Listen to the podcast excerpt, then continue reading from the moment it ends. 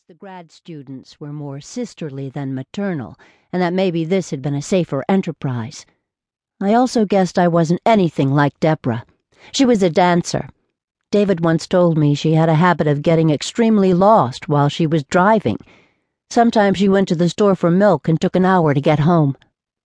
Jordan swam calmly up to the nearest manatee and dove down, as if to take a few bites of whatever species of aquatic grass was growing on the river bottom.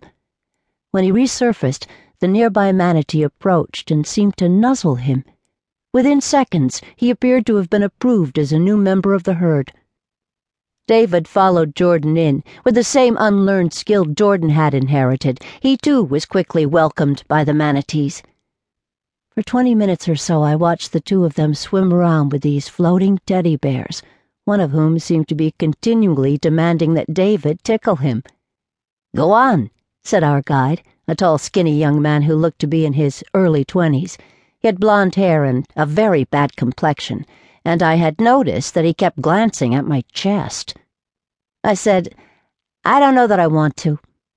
He said, Why not? I didn't answer. I almost told him that as a young girl I had lived in a small village in eastern Poland, that we didn't have any marine mammals, and that I'd once seen a dead man floating face down in the River Bug. But that would have been melodramatic. The truth was, I was afraid that I would not be made as welcome by these manatees, that they would sense a certain problematic energy in me, or worse, I would find that I was terrified of them. As rationalization, I was reviewing various environmentalist arguments against fostering interaction with wild animals. These ranged from ethical problems related to ecotourism to the dangers these manatees might face thanks to their willingness to tolerate human presence. Of course, it also occurred to me that they'd been tamed long ago, that their nature was genuinely docile in the first place, and finally, that I had never seen creatures more beautiful in my life. So I went in with my rented mask, fins, snorkel, and too small wetsuit. I swam toward them with far less ease than David or Jordan, veering away, then toward, then back away, and at last choosing to swim in the general direction of a single manatee on the periphery. It was the wrong choice, I quickly realized. This manatee was the only member of the group that appeared to be the least bit skittish. I stopped swimming when it drew back from me. I prepared to face unprecedented manatee rejection, but thankfully it did not turn its whiskered snout away. With the most placid, unearthly face, it watched me.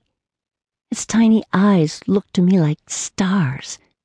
It let its tail fluke sink until its body was almost vertical. When I looked down, I saw that the tail was horribly disfigured sliced into several leaf like segments by the blades of an outboard motor. I know what to do somehow.